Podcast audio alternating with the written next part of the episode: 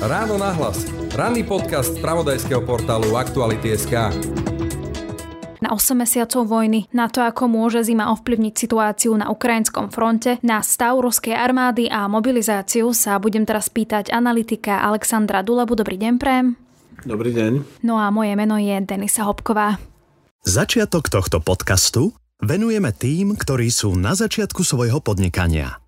Naštartujte svoj biznis výhodným balíkom produktov a služieb od ČSOB. S našou pomocou si vyskladáte to, čo najlepšie pomôže rozbehnúť vašu novú prevádzku alebo e-shop. Ušetrené financie tak môžete venovať do svojho vysnívaného biznisu. A to sa dobre počúva. ČSOB. Pre vás osobne. Ráno nahlas. Ranný podcast z pravodajského portálu Aktuality.sk. My sme nahrávali spolu rozhovor v ten deň, keď začala vojna. Ja som vám volala a pýtala som sa, že prečo to Vladimír Putin urobil a vy ste vtedy hovorili, že vlastne neviete. Tak teda ubalo 8 mesiacov vojny. Ako to vnímate dnes? Viete tu odpoveď, že prečo teda do toho Putin išiel?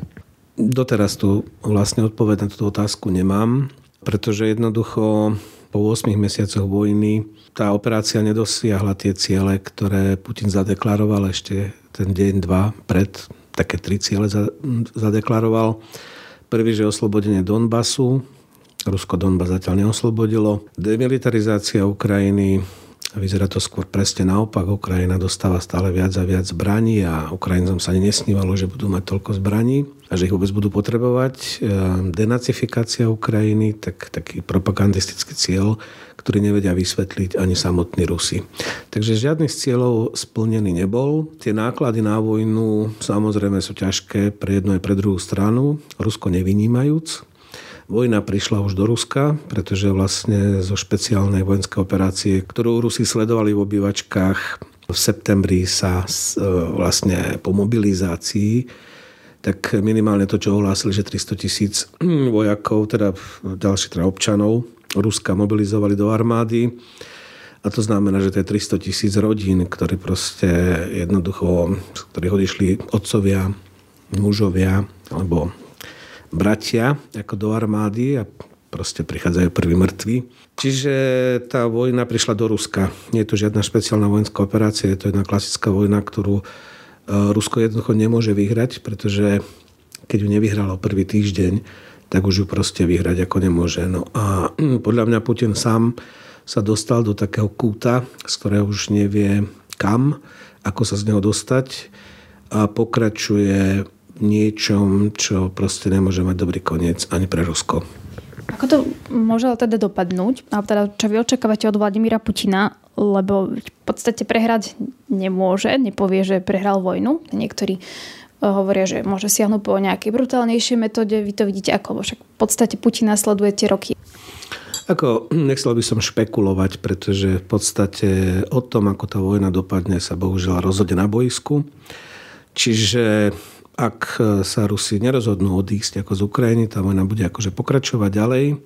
Po júli už iný scenár neexistuje, pretože ešte do konca júna prebiehali rokovania, kde ukrajinská vláda ponúkala Rusom to, že sa zrieka členstva v NATO, že bude súhlasiť s nejakým medzinárodným režimom kontroly zbraní na svojom území a Rusi sa stiahnu na pozície 23.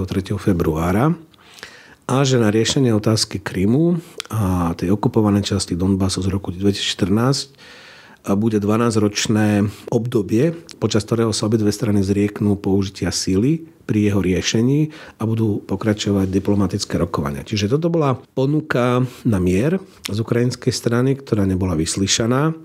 Rusi sa rozhodli, že idú teda oslobodzovať Donbas, keďže nedobili Kiev v tej prvej fáze vojny, museli sa stiahnuť tak 18. apríla začali veľkú bitku o Donbass, kde sa im podarilo vlastne v priebehu mája, júna a 3. júla dobili vlastne Lisičansk, čiže za 2,5 mesiaca boli schopní obsadiť dve väčšie ukrajinské mestá na severnej časti Luganskej oblasti, čo je zatiaľ jediný ich nejaký významnejší vojenský úspech, pretože tie územia, ktoré okupovali na juhu a ktoré stále teda držia, to získali v tej prvej fáze akože vojny. Čiže Rusi odmetli ponuku na mier, rozhodli sa proste pokračovať vo vojne, no a rokovania už odtedy nie sú žiadne. Rozhodne sa to proste na líniu frontu, bez ohľadu na to, že čo bude chcieť Putin, ako bude chcieť, pretože jednoducho od 3. júla sa Rusi vojensky de facto zastavili a neukázali nič, na základe čoho by bolo možné predpokladať, že môžu vojensky v tejto vojne vyhrať. Ak ho, e, sa uvažuje o tom, že by mohli použiť ešte povedzme zbraň hromadného ničenia, hovorí sa veľa o e, taktickej jadrovej zbrani, odpoveď zo strany Spojených štátov Veľkej Británie bola dosť jednoznačná, pretože v prípade, že dôjde k použitiu taktickej jadrovej zbrane, za prvé im to na fronte nepomôže, za druhé, možno zničia nejaké ukrajinské mesto, zabijú ako desiatky tisíc alebo stovky tisíc ľudí, ale proste to nezmení nič na fronte, na frontovej línii. Bude to len proste masová ako vražda.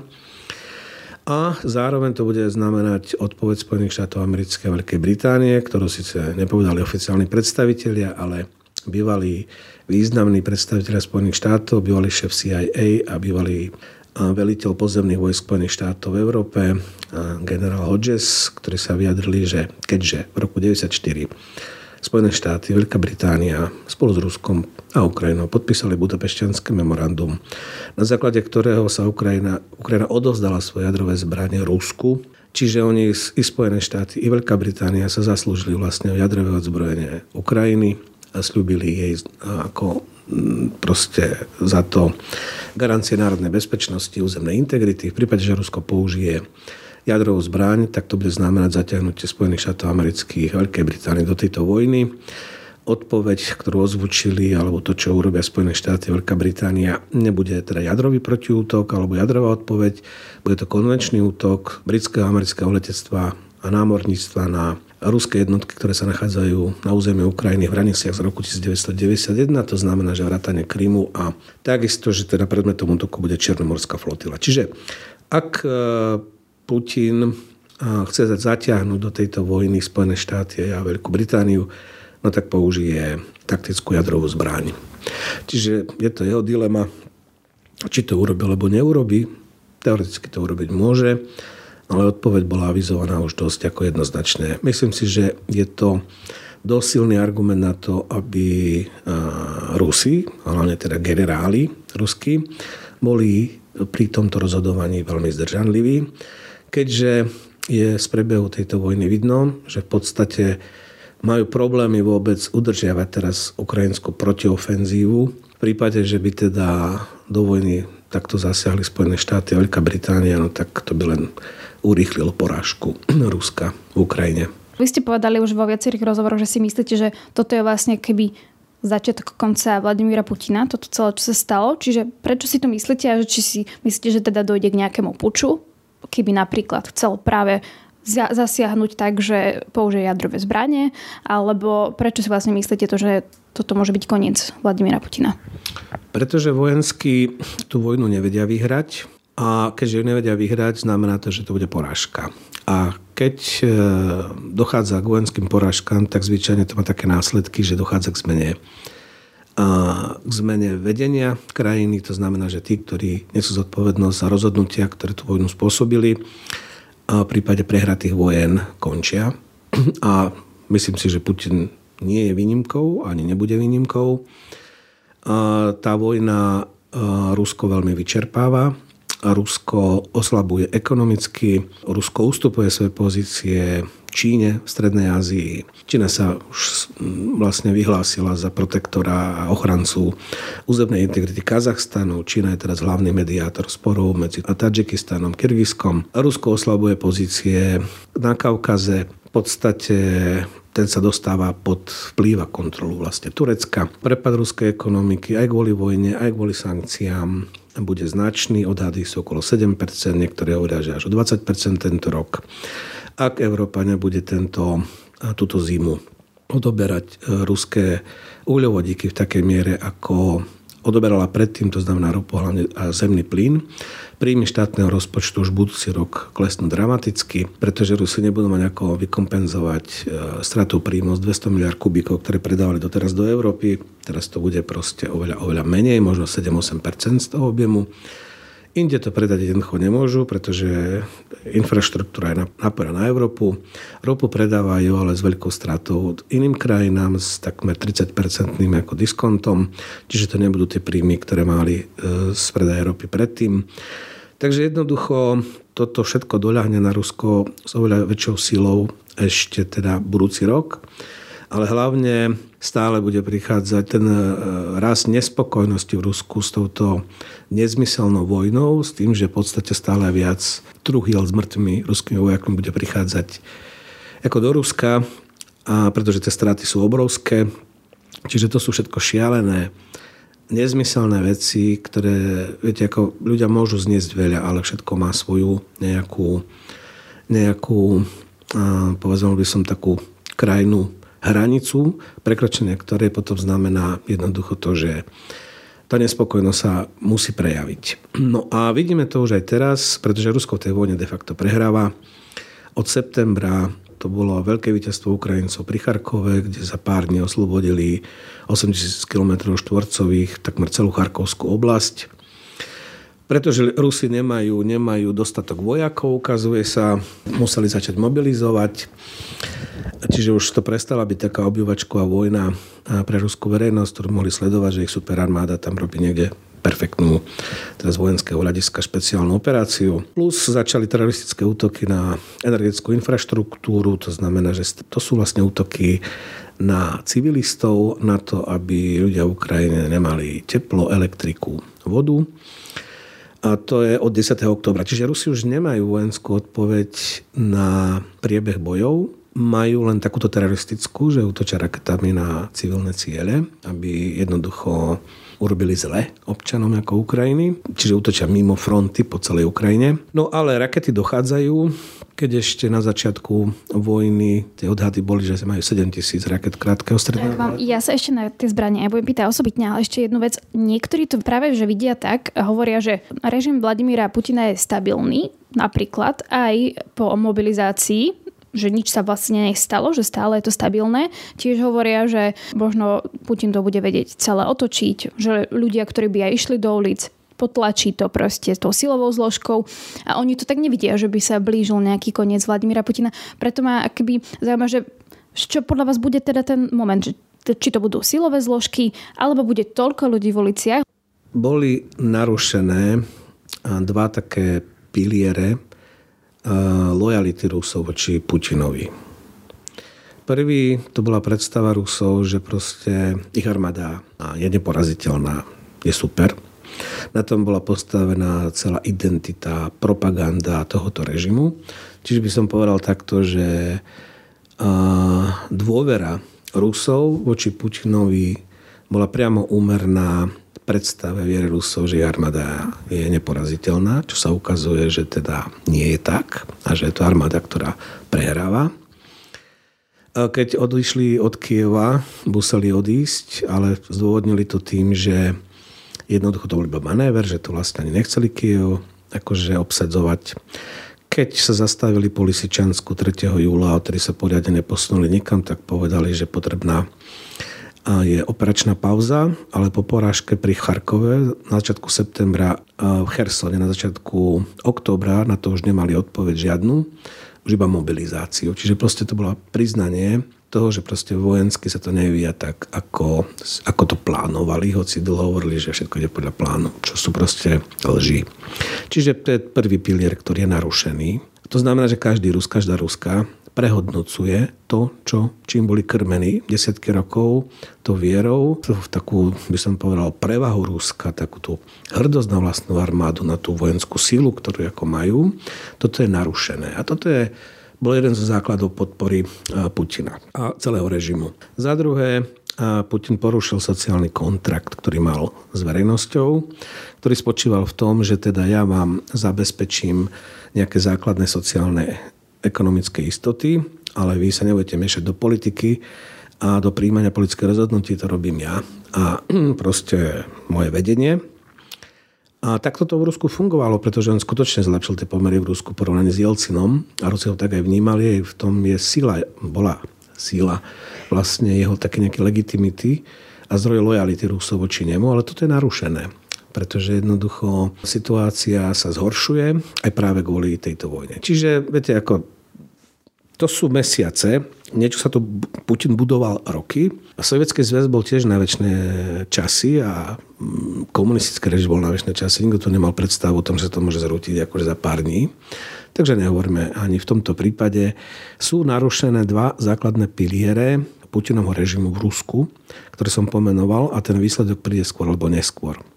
A dostaví sa. Iná vec je, že Rusk, dejiny Ruska sú plné prevratov, to, že jednoducho ani nie tak povedzme revolúcii, hoci tak vnímame Rusko, že veľká oktobrová, veľká novembrová revolúcia, ale ani Stalin podľa všetkého neskončil normálne, ani Chruščov.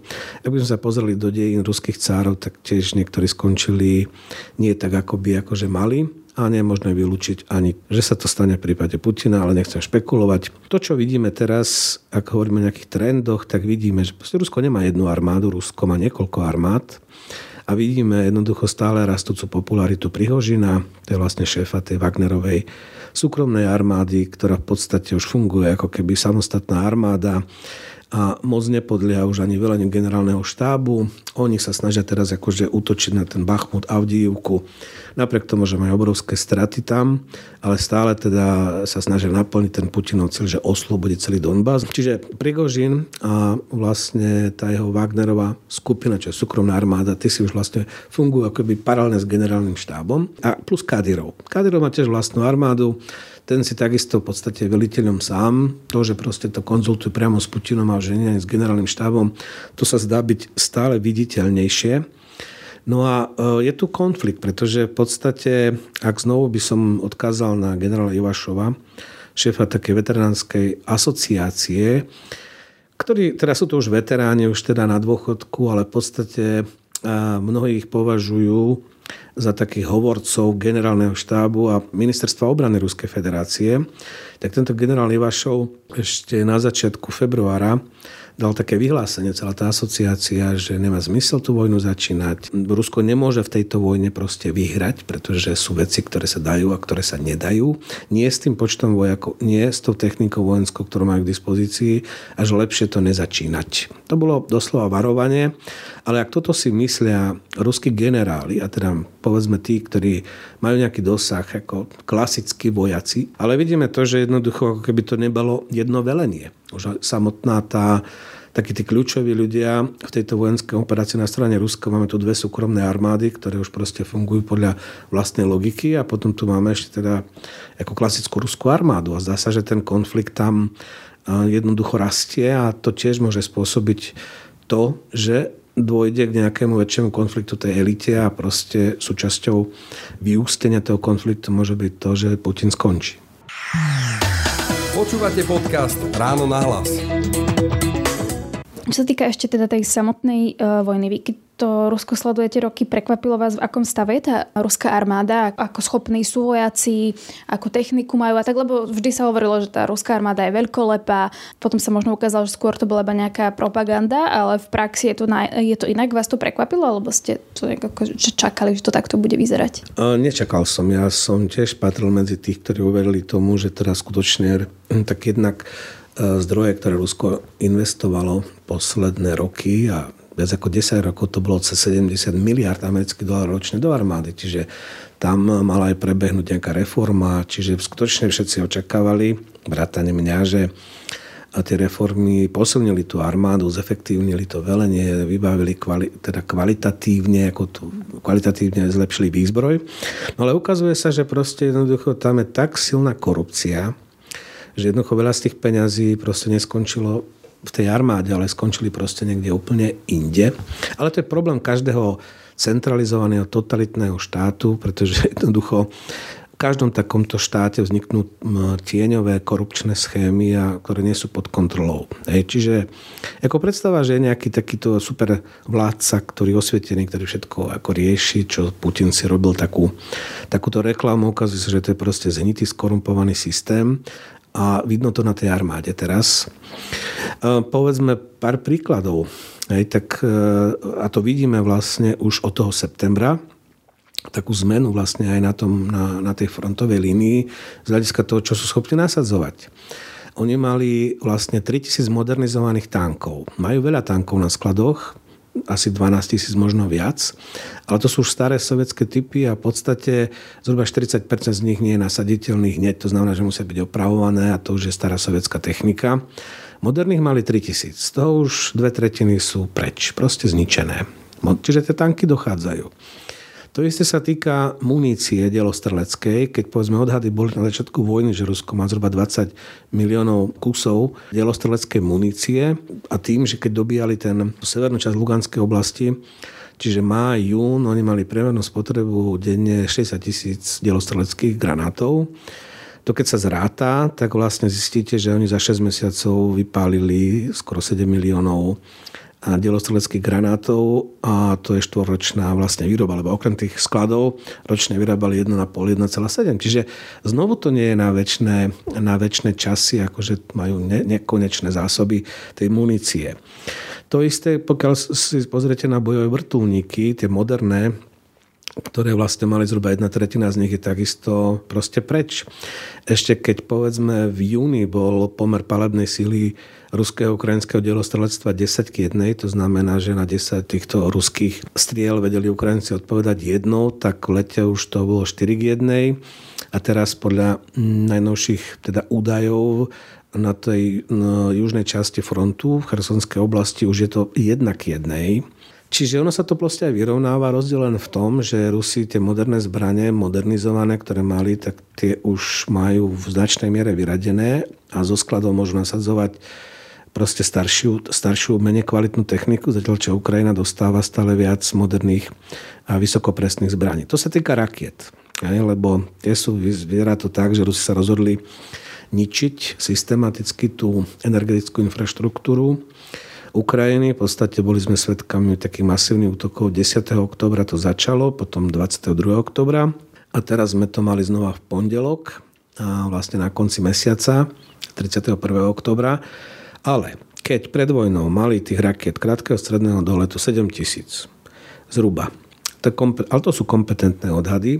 Z toho 1800 a niečo mali vysokopresných technologických raket, to sú tie Iskandery, ktoré odpalujú väčšinou z Bieloruska, sú rakety Zem-Zem, Kaliber, to sú rakety, ktoré odpalujú z Čierneho mora, čiže z lodí, a plus tie typy H-101 a H-555, ktoré odpalujú zo strategických bombardérov, ktoré zlietajú, povedzme, majú takú základňu v Engelsku, Saratovskej oblasti a potom spod, teda z Kaspického mora alebo Rostovskej oblasti odpalujú tie rakety po celom území Ukrajiny. Čiže to sú, týchto im teraz majú po tom treťom útoku, vlastne, pardon, po druhom, zhruba 500. Čiže to je jedna tretina. Oni skutočne, a čo je zaujímavé, a v podstate všetci sa čudujú, aj vojenské experti, že prečo ich nevyužívajú na ničenie vojenských cieľov. Oni ich teraz využívajú proste na terorizovanie ukrajinského obyvateľstva.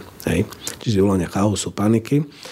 No, čiže oni tie rakety dochádzajú, aj preto si chcú začať dovážať rakety akože z Iránu, čo sa teda ako CNN, myslím, že neviem, ktoré médium to vlastne už oznámilo, že teda údajne plánujú dovážať tie rakety z Iránu, ktoré majú majú zhruba taký, teda rakety Zem-Zem, zhruba podobné tým Iskanderom, ktoré majú. A plus samozrejme drony. Toho 10. oktobra tie drony narobili veľkú paseku ale už teraz pri tom poslednom útoku už bolo vidno, že tých dronov prešlo iba pár. A plus tá účinnosť tej protiraketovej obrany ukrajinskej nie je, protivzdušnej nie je zlá, pretože pri tom poslednom útoku odpalili Rusi cez nejakých 55 raket krátkeho stredného doletu, z toho, z toho 44 bolo zostrelených čiže nedosiahli ciele a postupne to rastie. Keď ešte 10. oktobra to bolo zhruba 50%, teraz sa to zvyšuje, no a samozrejme na Ukrajinu, myslím, že tento týždeň majú prísť prvé dva americké systémy protizdušnej obrany NASAMS, majú už jeden eh,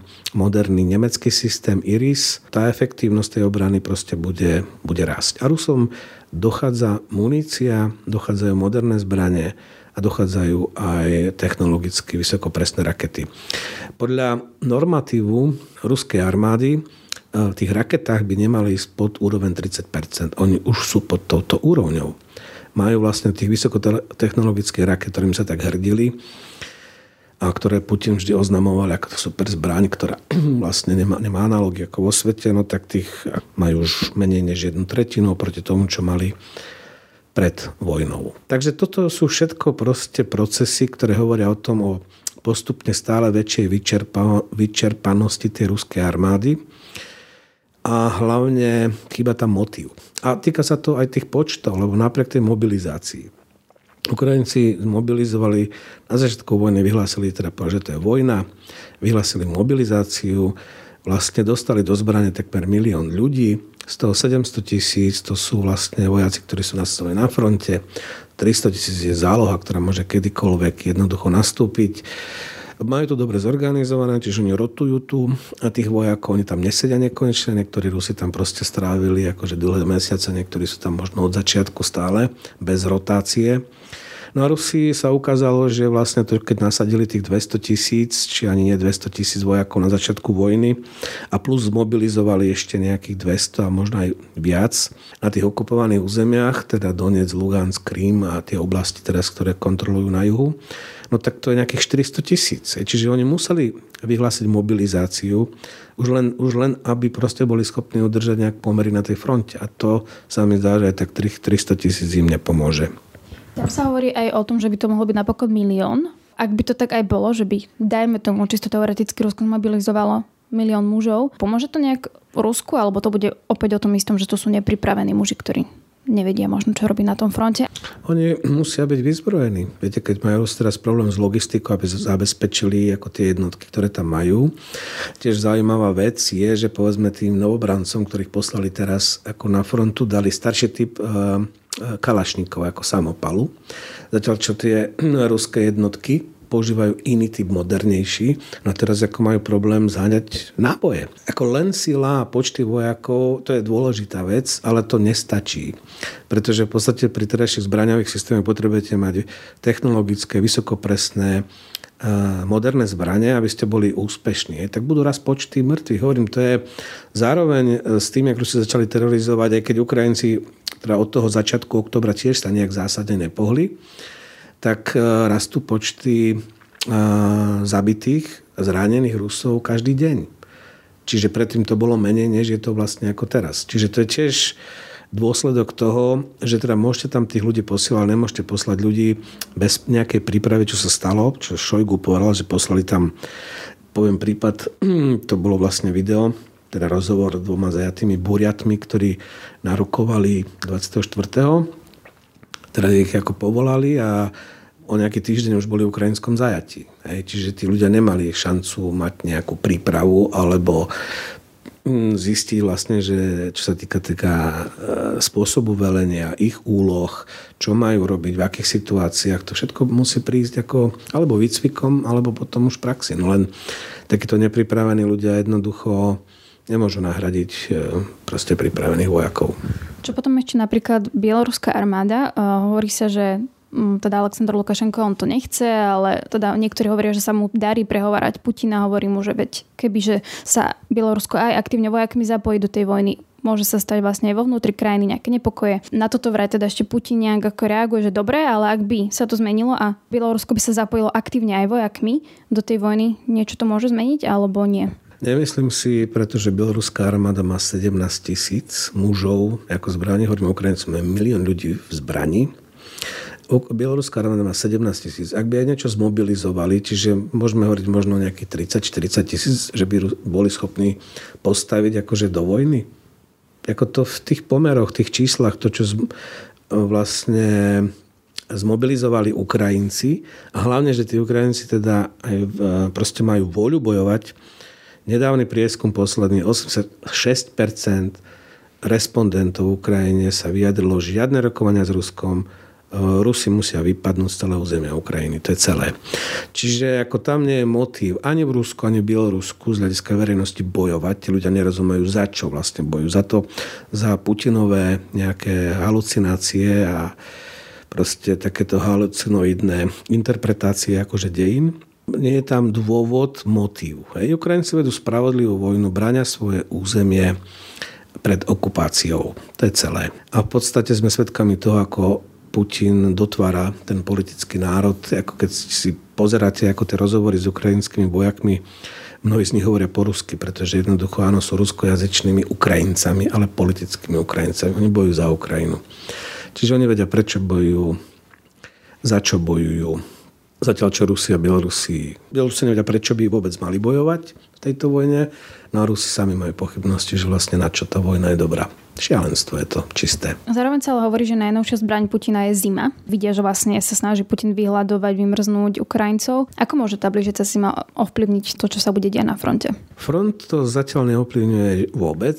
Znižuje to komfort samozrejme ľudí. Myslím, že dneska napríklad 10 oblastí má regulovanú regulované dodávky elektriny, že nemajú 24 hodín, ale v nejakých hodinových intervaloch dvoj, trojhodinových, niekedy dlhších, ako môžu používať elektrínu.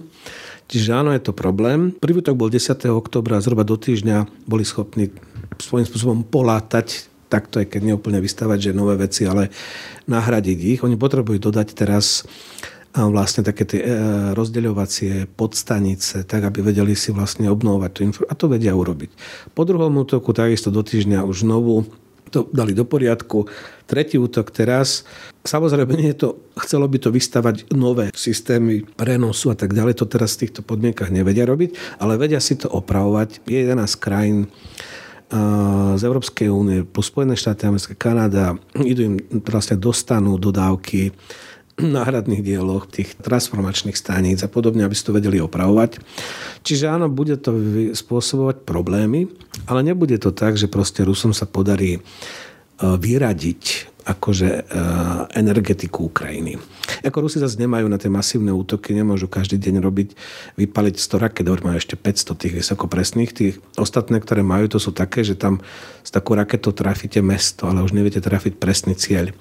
Čiže vlastne môžu strieľať, akože neverím Boha, ale už to nebude mať ten efekt, ako majú tie presné rakety. Čiže toto im dochádza. Ukrajinci potrebujú pomôcť proti raketovou obranou a potrebujú pomôcť s dodávkami vlastne zariadení technológií, aby si mohli opravovať tie prenosové liniové systémy. Čiže môže sa stať, že povedzme väčšia časť Ukrajincov bude migrovať v zime ďalej na západ, než sme predpokladali. To znamená, ak bude problém, budú stále problémy s, teraz s prerušovanými dodávkami elektriny, tepla a tak a vody, tak je dosť možné očakávať, že bude možno väčšia nejaká migračná. Ale nebude to tých 14 miliónov, čo sme mali v tej prvej vlne, keď začala tá vojna, lebo to vojna začala vlastne po celom perimetri hraníc, v podstate od Bieloruska až dole, akože e, po, po Kherson, po Odesu, tak ľudia utekali. Nejaká väčšia vlna môže byť kvôli tomuto, ale zase nespôsobí to nejaké dramatické problémy. Myslím si, že momentálne členské krajiny sú pripravené prijať väčšie množstva, povedzme, takých odídencov z Ukrajiny, než tomu bolo prvých mesiacoch vojny. Čiže nemyslím si, že toto môže zmeniť e, nejakým zásadným spôsobom priebeh bojov, o tom rozhodnú zbranie, odhodlanie e, bojovať, ale hlavne je kvalita velenia. Tá sa zdá je o dve kategórie vyššia než v prípade Rusov. Toľko teda analytik Aleksandr Duleba. Ďakujem pekne. Ďakujem za rozhovor. Všetky podcasty z pravodajského portálu Aktuality.sk nájdete na Spotify a v ďalších podcastových aplikáciách.